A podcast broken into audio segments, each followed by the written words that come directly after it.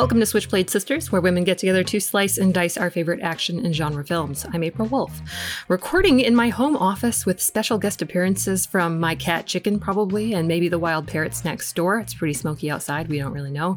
Every week, I invite a new female filmmaker on, a writer, director, actor, producer, and we talk in depth about one of their fave genre films, perhaps one that's influenced their own work in some small way. Today, I'm very excited to have writer-director Rachel Lee Goldenberg here with me. Hi. Hello. Hello. So for those of you who would like a refresher on Rachel's life and career, this is it. Rachel is an Emmy award-winning producer, director, and writer. She began her career directing B-movies for a Roger Corman-esque company called The Asylum, which our listeners are probably more familiar with than many other places, where she was able to delve into many different genres and earn her 10,000 hours, which is very important. Her forte then became sometimes oddball, risky, and artfully camp comedy, which she's honed by directing TV shows including The Mindy Project, Looking for Alaska, I'm Sorry, Divorce, Everything's Gonna Be Okay, and Man Seeking Woman. Her first feature was the wild meta-Lifetime TV movie, A Deadly Adoption, starring Will Ferrell and Kristen Wiig. In 2014, while serving as the White House liaison for Funny or Die, she won a Primetime Emmy Award for producing Between Two Ferns with President Obama. Her directing work at Funny or Die includes Snack Apocalypse, starring Michelle Obama, Mary Poppins Quits with Kristen Bell promoting minimum wage increases, and Modern Office, starring Christina Hendricks advocating for workplace equality for women, to name just a few. She most recently directed MGM's Valley Girl, a musical remake of the 1983 cult classic that Hollywood Reporter called a totally bitchin' guilty pleasure. Up next, Goldenberg directed and co-wrote one of HBO Max's first original film features, Unpregnant. It's available now, while you're listening to this, on HBO Max. The film is based on the 2019 novel of the same name by Ted Kaplan and Jenny Hendricks, and produced by Greg Berlanti, Sarah Schechter, and Eric Feig. It tells the story of a teenage girl who needs to get across state lines for an abortion, and the only one she can turn to for help is her weird ex-best friend. So, you've got a lot of things going on. And I love the movie that you chose to talk about today because it's going to be able to easily intersect with your work and specifically with Unpregnant. But Rachel, the movie that you chose to talk about today is Thelma and Louise. Can you give us a little explanation on why this is one of your fave genre films? Yes. I mean, it's no accident that it is easy to talk about with the movie that I made recently, because one of the things that got me excited about making that film is that Thelma and Louise is one of my absolute favorite movies. And I would say one of the few movies I think might be perfect. The performances, the plotting, the cinematography is beautiful. It's just easier to say things I don't like about it than things I do. Well, we'll be saying mostly the things that you do like about it. Yes.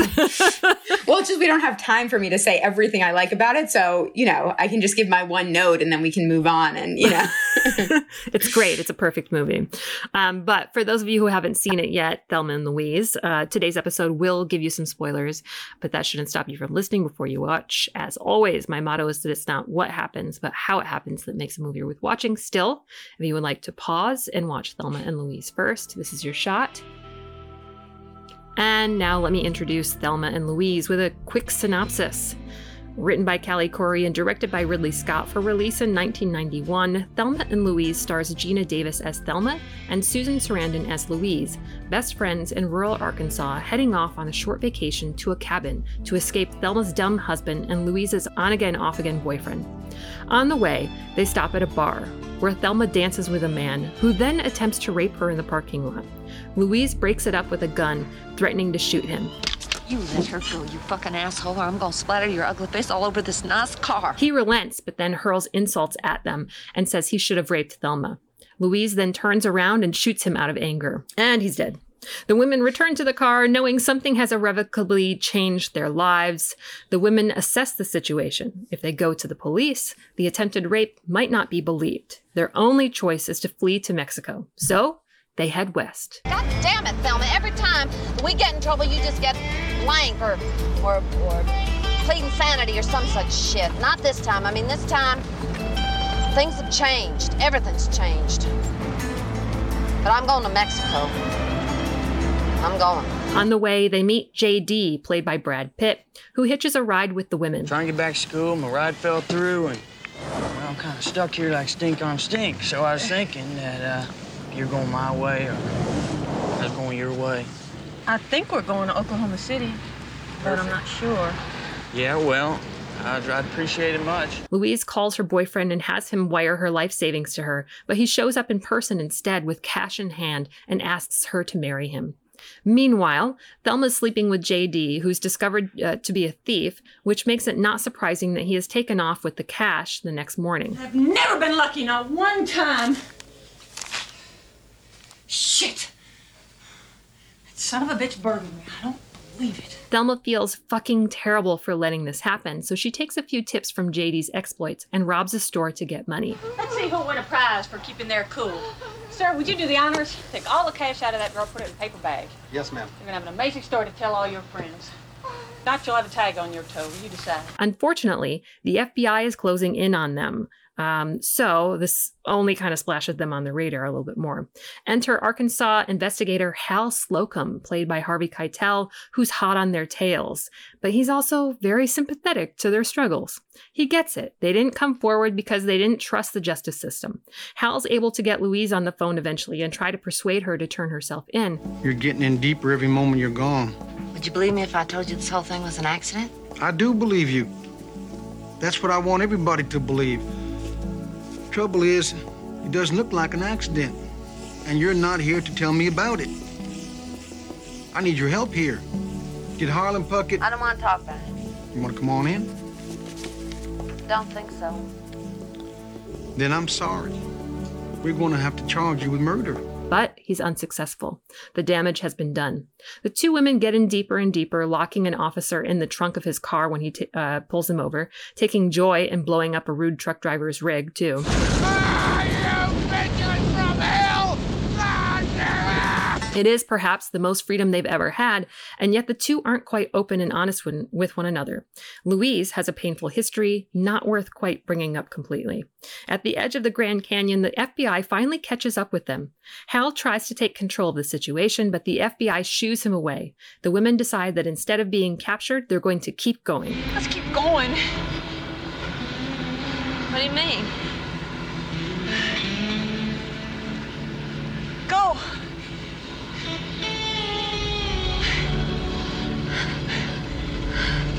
You sure?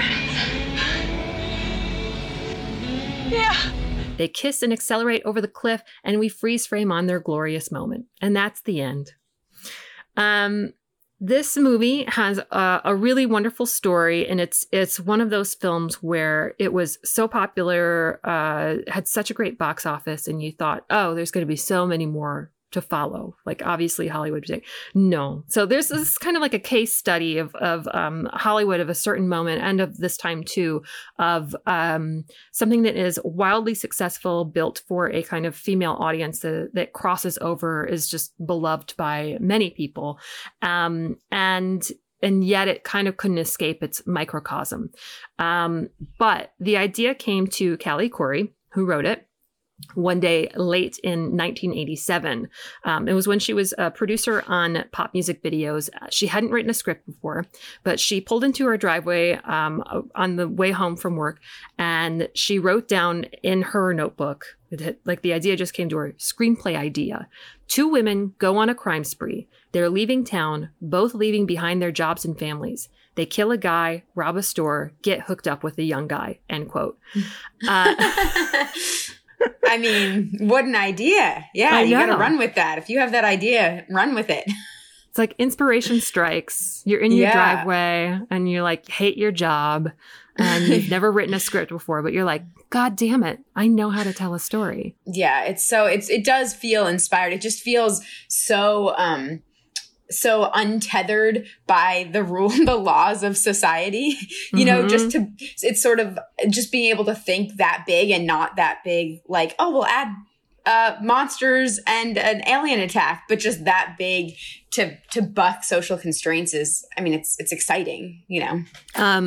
I am very curious to know your thoughts on writing kind of messy women characters, because I feel like you're, you know, probably going to get a lot of either praise or kind of backlash against, you know, two young women who are going off to procure an abortion. But I think that one of the things that really struck me about Callie Khouri talking about this film in particular is how so many people did not accept these very messy human female characters. She said, quote, "I hear people getting their knickers in a big twist about what this movie is supposed to be. There's so much talk about whether it's a feminist screenplay, whether it's a male-bashing movie. It's none of those things. I am a feminist, so clearly it is going to have my point of view, but this is a movie about outlaws, and it's not fair to judge it in terms of feminism. People say Thelma and Louise are not role models. Well, they were never intended as role models, for God's sake. I don't want anybody doing anything they saw in this movie. They are outlaws who should be punished and are. I do not justify their actions," end quote. But I think it's an interesting thing that she had to kind of speak on behalf of these characters and say, like, yeah, they're not role models. Why would I have to tell you this? Yeah. When I'm working on writing a character or bringing a character to life as a director, I'm not really thinking so much about should this be a messy character or not. I'm just trying to make them feel real to me, you know? And so knowing that sort of there's a really simplistic version of this duo where one's sort of uptight and, you know, kind of a classic odd couple, like one's uptight and one's crazy and they're going to drive each other crazy. Watch this. Yeah. But then, and I think that dynamic is funny and works and a great source of comedy, but then finding more depth than that and finding ways that I can relate to both characters and understand where they're coming from and see why they act the way they do and show, you know, no one fits into simple boxes. So trying to bring out depth and life to the characters. You know, and speaking about like bringing out depth and life to the characters, yes, there's the things that you see on screen, on the page that your actors will get when they read the script and all that. But of course, there's always going to be, you know, some character studies, sometimes some scene work that kind of brings out those character studies. Sometimes people like write whole backgrounds about their characters. But the way that Gina Davis was talking about in terms of working with Callie Khouri on this, it was a very, very detailed process that she had with Callie Khouri of like figuring out down to like the smallest thing, like what this character does, what brand of a product that they buy. She said, quote, "I'd been hearing about this great script with not one, but two great parts for women, which is a very unusual event. I first saw it about a year before we began shooting and just loved both the parts. It's not often you see parts for two fully realized women characters and have a movie be about women's adventures and journeys. And from the way that Callie Khouri writes, you could tell she knew these characters inside out. I knew that if I needed to find out the color of the toothpaste Thelma used, I could call Callie and she would know," end quote. And that's something also that that Ridley Scott was saying, is that Callie Khouri would be taking very late night phone calls from both actresses, just being like, "Oh, I need to ask you about this." And then Callie Khouri would be like, "Of course, I know the answer." I'm sure Callie did. I'm really good at coming up with an answer very quickly when needed. So, you know, I feel like hopefully 9 times out of 10 when the actors and I are talking about something, it's something I've already thought of. But also I think it's important for people to feel like they're in good hands. And so, you know, so there's times when it's nice to talk through things and figure them out. And it's times when when I think it's beneficial to sort of just be the authority of the movie and what's supposed to be happening and show that there's confidence and it's coming from a perspective. And, you know, so working with Haley Lou Richardson, she really goes deep with character, and we did script work once she came on board, because there were certain questions that she had and certain things she wanted to bring out of her character, which were only helpful because I think that's such a cool thing about collaborating with actors or really with any crew member, is that, you know, I'm thinking about the big picture, but having someone have to dig so deeply into the granular of their particular element, there's no way that I could have thought about every costume as much as our costumer did, or about, you know, every angle of every part of the backstory of Veronica like Haley did. And so having people bring more elements and being able to talk through those and change it is really is beneficial, but then also because she does think so deeply, there were times when she would feel a little bit lost because she's thinking about the truth of the character, and I'm thinking about the tone of the film. I'm thinking about the movie. Yeah. And so there were many times when we had to sort of wrestle together with how she could bring this character to life and bring her truth to it and have it still fit in this movie. And we did end up doing it, but I love Haley and will work with her again as soon as I can. But it was like a real creative wrestling that was happening to sort of find the right tone, and for me to help guide her there, and for me to create truth for her in the scenes that still felt like the movie I knew I was making. We're going to take a quick break. When we come back, we'll talk more Thelma and Louise and Unpregnant and a bunch of other stuff that Rachel Lee Goldenberg has done, and we'll be right back.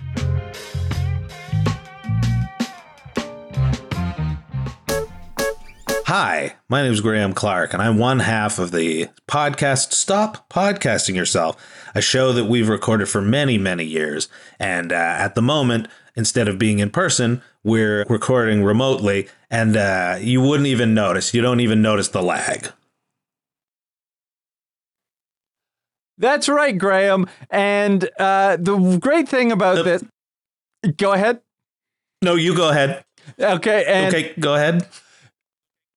And you can listen to us every week on MaximumFun.org. Or wherever you get your podcasts.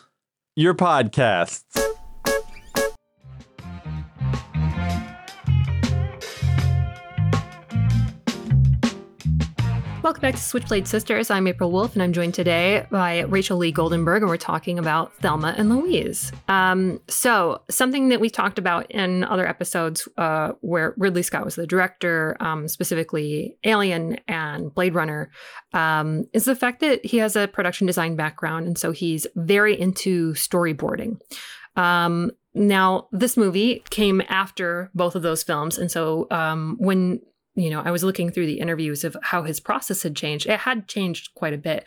Back then, he was still doing like almost solely his own storyboarding. He wasn't kind of relinquishing the reins to other people. And at this point in his career with Thelma and Louise, he was. He said, quote, "Storyboards are a key factor in the way I work. I storyboard everything. I start off with a blank page and simply begin to draw. Once I'm halfway through the first frame, the whole scene opens up in my head. I now do thumbnails and hand them into a real storyboard artist because they become a blueprint. They're not from me. The storyboards are Xeroxed, handed to the first AD, cameraman, prop department, who look at it and figure out where they come in. It's a hugely important and useful preparation for me," end quote. And so, you know, he's allowing that control a little bit to someone else. He still does like the initial kind of like shitty sketches of it, but it is essentially the easiest way for him to get his crew on the exact same page, that he knows what he's going to shoot that day and how. Because he does stick to those storyboards quite a bit, unless there's like some kind of thing with lighting that catches his eye and he's just like, oh shit, this is amazing. But those storyboards are very much the blueprint.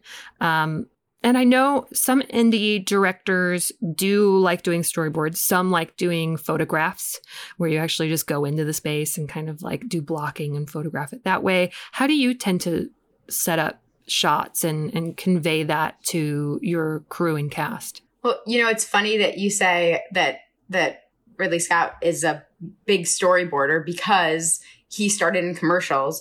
And the only time I do storyboards is when I'm in commercials, because they're mandatory in commercials. And they in commercials, they're sort of restrictive. It's like, this is your to-do list for the day, and if you don't complete this, then you're in trouble. Yeah.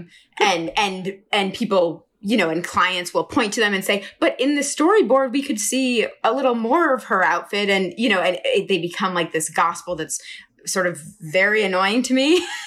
And has never been that attractive to me. If I was an excellent artist, perhaps I would get excited about storyboarding, but I'm not a fine artist whatsoever. There's a Herzog quote that storyboards are for cowards that I sort of hold on to. I love shot listing. I get really detailed with shot listing. I do it with my cinematographer and we look at the scene, and many times I've already sort of got a rough idea, but then pitch that and they hit back with better ideas, or we do overhead sketches and then picture how the blocking could go and shot list from there. But depending on the scene, the scene really dictates how specific the visuals need to be or not to me. Yeah. So something like the train scene where the girls in Unpregnant are running for the train, because we're trying to do sort of a specific genre-y action thing where we're building excitement. Yeah. I knew exactly the type of coverage that we needed for that. I knew we needed a ton of angles. I knew we needed specific angles to make the train feel fast and the train feel big and the girls feel chaotic. And so that was really specific. But then something like their fight scene, I knew that I just wanted to be able to cross-shoot and we planned out blocking, but really let them find it and let them go and have the angles and be able to be sort of loose with it. And I will always go in with a shot list, and then depending on the scene, it'll depend how much we actually stick to it or how much we create something totally different once we see it, or once, time is slipping by and the sun is going down or whatever it is. Oh, yeah, for sure. I mean, that's also, am I right to assume that you had, you were working with one camera on this, or did you have multiple cameras on this? We were two cameras. You were two cameras? Two cameras the whole movie. And then for the racetrack scene and for the car chase scene, we had more cameras. I think we had four, maybe, for each of those. Yeah. And I think, the Scott brothers, both Ridley and Tony, have, RIP Tony, but they are huge proponents of shooting multiple cameras on every scene all the time, specifically because of like what you're talking about, of just like if the light's going here and you're just trying to hurry and all that kind of thing. That's something, for instance, whenever the women were like sitting at a table together or a booth, there was always the two cameras set up. And so that means that they were lighting specifically, usually for like one side of their face, kind of so that half of their face would be in shadow and the other half would have like a nice kind of like golden sun on them. And so the cameras were usually about 3 inches out of frame at any point in time. So like you don't really have much wiggle room. You're just kind of doing a back and forth and hoping that like the scene remains beautiful. But the way that Ridley Scott said was, quote, "We had two cameras working opposite each other because the lighting was all coming from the back. So the light on their faces was beautiful." And this is for that beautiful scene in the diner where they're just like sitting and there's like golden sun after Michael Madsen's left. And it's why the scene looks so good. "We didn't do everybody one way first, then Jimmy the other way next. What frequently happens when you do one camera at a time, you spend 2.5 hours one way and come around. The actors come off camera for a while and run out of steam. So it's terrible," end quote. And I think that that's in terms of, I think a good director can probably keep their actors' energy up, even if you have to do like a setup that's like reversed. I think that that's, part of the deal. But also I understand exactly what Ridley Scott is saying when, in terms of if you see how that scene cuts together, how beautiful that light is shining onto them and their performances. And it's just like, you can tell that the performances that they have are, that they got in the edit are from the same take. And that's something that's really beautiful. How do you feel about that kind of thing when it comes to, catching dialogue, trying to keep things like moving in scene, allowing the actors like some room to work in that way? I generally don't prefer cross shooting in most cases. I think that the thing about having multiple cameras is making sure that you're prioritizing one shot and then seeing what else you can get. And so sometimes there's two shots on your shot list that will work perfectly in tandem and you can shoot them at the same time. But if not, I push back against ever saying, well, why don't we just sort of do the not quite as good version of this other shot that you have on the shot list? We'll just use the second camera to get that. And it's like, no, I don't want to do that. I want the shots to be good. So that's really what it is. It's working backwards from let's figure out what our A camera is doing right now. And then let's figure out something great to do with B camera. And if there's not something that I was thinking of to get with it, if you have strong operators, I I have a couple operators who you can just say, can you just find some cool shit while we're doing this? Can you get some shots that I never would have thought of? And you get these really interesting shots because they have to find some weird corner to tuck in. And it's some angle that I never would have thought of. Yeah. That ends up being really interesting and fun. And it's just sort of a bonus. And in terms of the energy of the actors, I totally agree. I hate having everyone go back to their trailer for long periods of time. It's my least favorite thing, but that's usually the way I tackle that is the cinematographer and I having conversation about setups not being that long and knowing, okay, mm-hmm. There's a few things, this giant carnival scene, you know, don't have the actors come in for hours because we're going to do a big lighting sequence on it, but that and they're going to get fucking shots, tired. Yeah. And everyone's going to be miserable and cold by the end anyway. But you know, making sure that our turnarounds and are pretty quick. And I'm also just sort of an impatient person by nature. And so I will be always just sort of wandering on set saying, hey, are we close? Can we get going soon? Do you think we're almost ready? And hopefully not annoying people too much, though I'm sure I do. But, you know, I think the energy and the pace is as important as anything else really. And coming from working from asylum movies where we'd have, you know, 10-page days, 12-page days, I'm used to really flying. So when we only have 5 pages a day to shoot, that feels easy to me or manageable, certainly. And so I really just like to keep the energy. You know, the nice thing about those really, really low-budget movies is that everyone's all hands on deck all the time. And then the farther you get from that, I don't love shooting on stages. Like I've done it on a lot of TV shows because I feel like people sort of just get relaxed and sort of, well, we'll get to it when we get to it. And, oh, now we're ready for the actors. And like, that's not really the energy I like. We're all in it together. We've got to keep moving. What are we doing next? If we have a really big day, I'll walk the actors through the entire day, even sometimes if it's something more actiony, up to the angle so that we're all on the team of, okay, now here's when we're going to do this part of it. To just keep momentum and keep everyone on team movie. I mean, when you're working on a TV set though, I feel like as a director, it seems like you might not have the most control over trying to get that energy maintained and that kind of standard that you want. Yeah. I mean, I think also it's unfair to expect people who are working on a show for 10 months of the year to have the same energy that they would working on 6 weeks. And so I've just had to learn to accept those as different mediums and that it's just a different energy coming in, and it's a different, I've learned to accept the differences in the energy, and film is a little bit more my speed, but I have fun on TV when I can sort of accept what the vibe is of the set. Yeah. Yeah. They're not going to come in today and be like, oh, I heard Rachel Lee Goldenberg's here. We better be on our best behavior. Yeah. Or like, oh my God, like season 4, episode 3, this is going to be the best one yet. We're ready. You know, there's just like that energy is really hard to capture. And you know, people are great. I'm not saying anything about the people. It's just the mood, you know, you just can't maintain that energy. It's no one job. Could in the same way that you can when you come in for a movie and then separate and get time off in between. And, you know. Yeah. We're going to take another break. When we come back, we'll talk more Thelma and Louise with Rachel Lee Goldenberg and a bunch of other stuff. We'll be right back.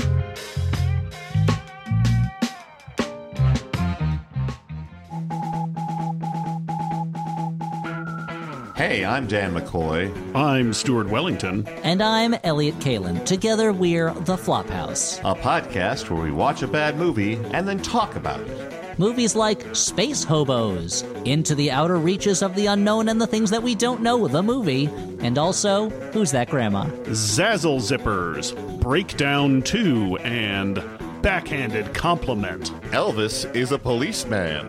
Baby Crocodile, and the Happy Twins. Leftover Potatoes? Station Wagon 3. Herbie Goes to Hell. New episodes available every other Saturday. Available at MaximumFun.org or wherever you get your podcasts. Bye! Bye.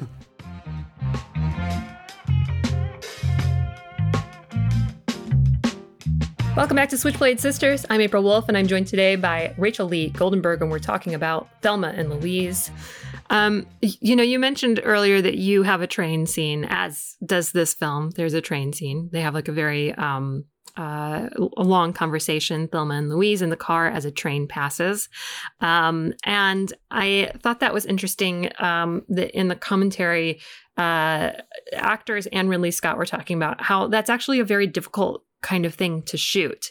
He said, quote, "This is a difficult scene because you can't have the train going by when we're doing the dialogue. So I have to have both actresses shouting.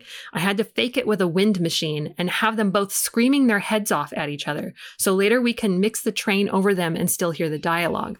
Party scenes are a nightmare too, because you have to put loud music up and everyone has to shout at each other," end quote. And Gina Davis was saying that they had little earpieces in that played very loud train sounds. Like, oh, that's so funny. You just like made a collection of train sounds and they put like, you know, earpods in before earpods. And so the whole time that they were shooting that, they actually couldn't hear, even though there was no train. It was just a wind machine. They were just I've never heard of doing that. That's such a good idea. Isn't it great? I love that. Because it's probably very annoying for the actors, but helpful maybe. Yeah, they said it was helpful. And they said it was just like, they were just like kind of like screaming themselves hoarse. But it was they were able to find the right volume and authenticity of like having to shout over a noise to make it seem correct. But I didn't really ever think about that because I think the way that the shot is so composed of that wind machine blowing and then also kind of like shadows passing over their face is just like, oh, it's beautiful. Fucking movie magic. Like, this is amazing. Yeah.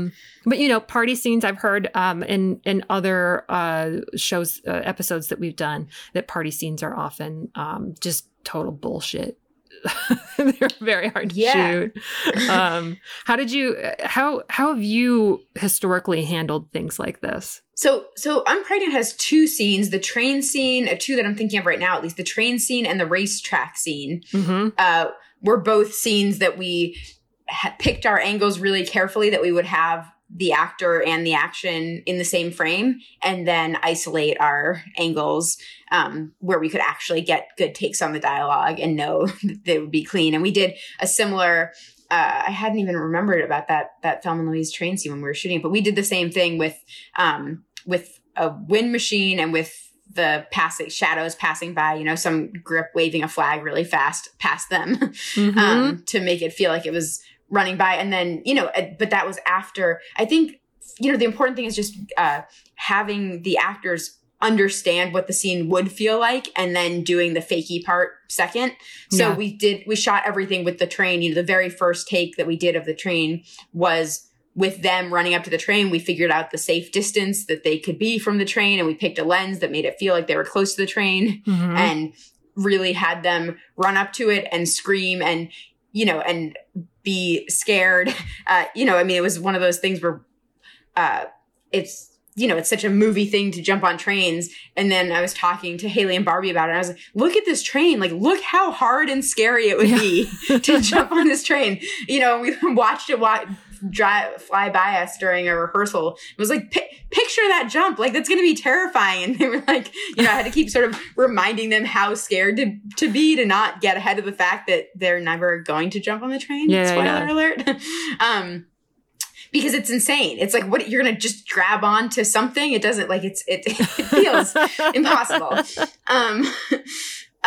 But yeah, so I think, you know, but so they got to have the wind rushing by them and Doug, the cinematographer, and I got to see what it looks like when the train's rushing by them. And then we give the train a break and we shoot with them with all our movie magic. Yeah, man, movie magic. Just that simulation. I thought that was my favorite. I have one, I can't take credit for it. I think I was producing this, but one Asylum movie that had the best, like, just, I remember being like, movies are amazing. What was it? Which was this scene where, I forget the name of it. It's like, you know, Snow Apocalypse or something. It's like some sort of ice age something. Ice age attacks the country. But there's a scene where this SUV is supposed to drive into a lake and then the ice cracks and it sinks. And we had like wind machine going and some fake snow going. And then they just lifted a board with ice like up over, like, just, it's like a, you know, like a 2 by 4 foot board that just has a little layer of fake ice on it. And they just lifted it up and rose over the window. And it like, and you look at camera and it sold perfectly. It was insane. And it just felt like the, you know, like the cheapest, easiest, most fun special effect thing. Yeah. I mean, that's stuff like that. What Asylum does really well. Yeah. Like, as a factory almost. Yeah. Yeah. I mean, that I still feel like I think that kind of school of filmmaking has to be the most kind of exceptional, wonderful kind of school, I think. Like more than film school. Just like, how do you do this in the wild? You get to mess around a lot. You get to just try shit. Like it's just because anyone who's working there probably hasn't worked on anything bigger than that. This is the biggest thing you've worked on. So you don't have models for things. So it's like every script you get, you're just starting from scratch of like, okay, this is an epic Lord of the Rings style battle. How does one shoot that? Like, what do you do? And we have a total of 20 extras for what's supposed to be like this war of civilizations. All right, how do we make that look like a lot of people? Let's figure it out, you know? So the sort of like roll up your sleeves aspect of it is really exciting and something that's hard to replicate. You know, the traces of that are in everything I do, but how pure that is of just looking at this insane script, knowing you have zero money and you don't know really what you're doing and digging in is just like such a pure form of exhilaration. And I there's one thing I want to bring up too, and it comes to like kind of capturing that like impromptu Americana that I am very curious your thoughts on because of the dance numbers that you had to film in Valley Girl. But the line dancing sequence in Thelma and Louise was something that was really interesting to me, especially after listening to the commentary, because Ridley Scott said, quote, "I had all these expert dancers, and during the lunch break, Charlie on the guitar was bashing away on the stage, and I witnessed this line dancing take place. I'd never seen this before, and one of the old diehards in the bar said to me, 'This is something we do now. It's a lot of fun.' And I said, 'Okay, show me.' So the whole room jumped up and did it. And because it's not rehearsed, it's ragged, but I like it ragged. The danger is if we choreograph it, it would look too perfect," end quote. And the choreographer of this, the person who was taking on like the dance choreography that they did have, was Patrick Swayze's mother, very accomplished dancer in her own right, Patricia, I believe. You know, she did an amazing job, but they wanted to have this very kind of rugged thing. And so you feel like you can feel the energy where he's just like got the camera going through these lines of this line dancing. And it was just like, yeah, this is what's actually happening. Like we could choreograph something, we could do a 2-step, or we can do what's actually happening in America. And I just appreciate that willingness to kind of go with it. Yeah. So on Valley Girl, we did have a mix because we had, of course, our wonderful choreographer, Mandy Moore, did very specifically choreograph a number of our sequences. But then we had sort of an ethos that the Valley should be more choreographed and Hollywood should be less choreographed or unchoreographed and sort of more wild. And so she got dancers to do some of that, but gave them very little instruction. But then the other thing is that I went to punk clubs around Los Angeles, like everything from this little venue, The Smell downtown, to literal warehouses, like in Redondo. Like I went to just as underground a punk shows as I could find, and ended up just going up to teenagers there and asking if they would be in my movie, because they were the way that they danced was so specific and so wild and so just personal, that it, you know, it's hard to replicate that or tell someone dance really crazy. And if you're not feeling it or you're not in that mode, then, you know, it's hard to bring that across. So we did end up having, a handful of those, you know, real punk teens come out and mosh in some of our moshing scenes and stuff. And they, not only were they fantastic to watch, but I think they really sort of inspired all the rest of our dancers and actors of what they, you know, what they can be doing and what they should be doing. And, you know, their sort of bold, just their ability to put themselves out there was helpful and inspiring for everyone, I think. Yeah. And it's also kind of goes into what you're saying before, just like you would like to have a certain kind of energy on set. You don't want it to be dull on set because then it might be dull on screen. And the last thing you want for a dance number or a musical movie. It's supposed to be like low energy. Yes, 100%. Something that I remembered from my research on Thelma and Louise was that originally Callie Khouri had been kind of potentially thinking about making this a more serious film before Ridley Scott got involved. She was kind of going back and forth. Like she'd always had like some humor in it, but like never quite knew like what tone Hollywood was going to perceive.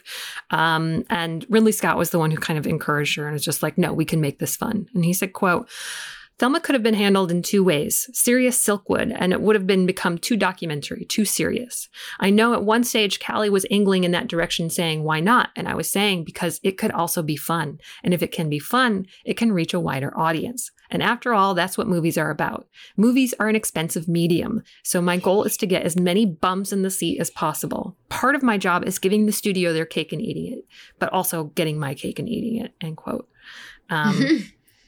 And that was kind of his guiding ethos of just like, this is going to have serious themes in it, but it's also going to be something with like quotable lines, characters that just make you smile when they show up on screen.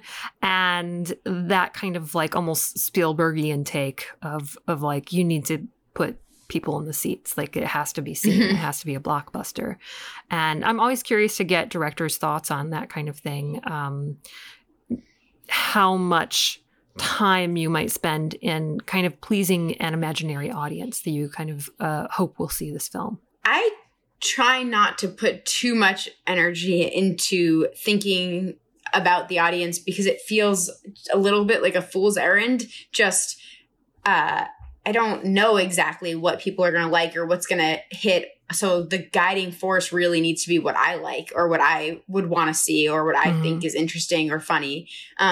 So for me, like when I'm making something, you know, when I'm bringing comedic sequences into Unpregnant, it's not really me saying, oh, I want to see if I can trick people into seeing my movie. It feels more like, oh, this sounds like something fun that I'd like to watch. So I want to watch a car chase. Let's bring a car chase in. And I want to shoot a car chase. Yeah. But in terms of the I love the Thelma and Louise tone so much. And so many movies that I love, I feel like do such a great job of balancing the comedy and the drama. Aaron Brockovich is one that I think about and reference all the time because it's just really such a great tone also. Yeah, I think like Soderbergh and Ridley Scott, and there's just like there's a slim kind of like big Hollywood kind of directors who just know how to hit that sweet spot of telling those stories in fun ways. Well, thank you so much for coming on the show today to talk about Thelma and Louise and also your movie Unpregnant, which is available to stream right now on HBO Max. So please watch that. And thank you so much for coming on and talking about this movie that I'm so surprised no one has picked yet, but you just got it. I kept checking the list. I was like, really? Okay, great. I'll take it. Yeah, knock it off the list. Thank you so much. Thanks for having me. And thank you for listening to Switchblade Sisters. If you would like to tell us what you think of the show, you can tweet at us at SwitchbladePod or email us at SwitchbladeSisters@MaximumFun.org. And please check out our Facebook group too. That's facebook.com/groups/SwitchbladeSisters. Our producer is Casey O'Brien. Our senior producer is Laura Swisher. And this is a production of MaximumFun.org. You let her go, you fucking asshole, or I'm gonna splatter your ugly face all over this nice car. MaximumFun.org. Comedy and culture. Artist owned, audience supported.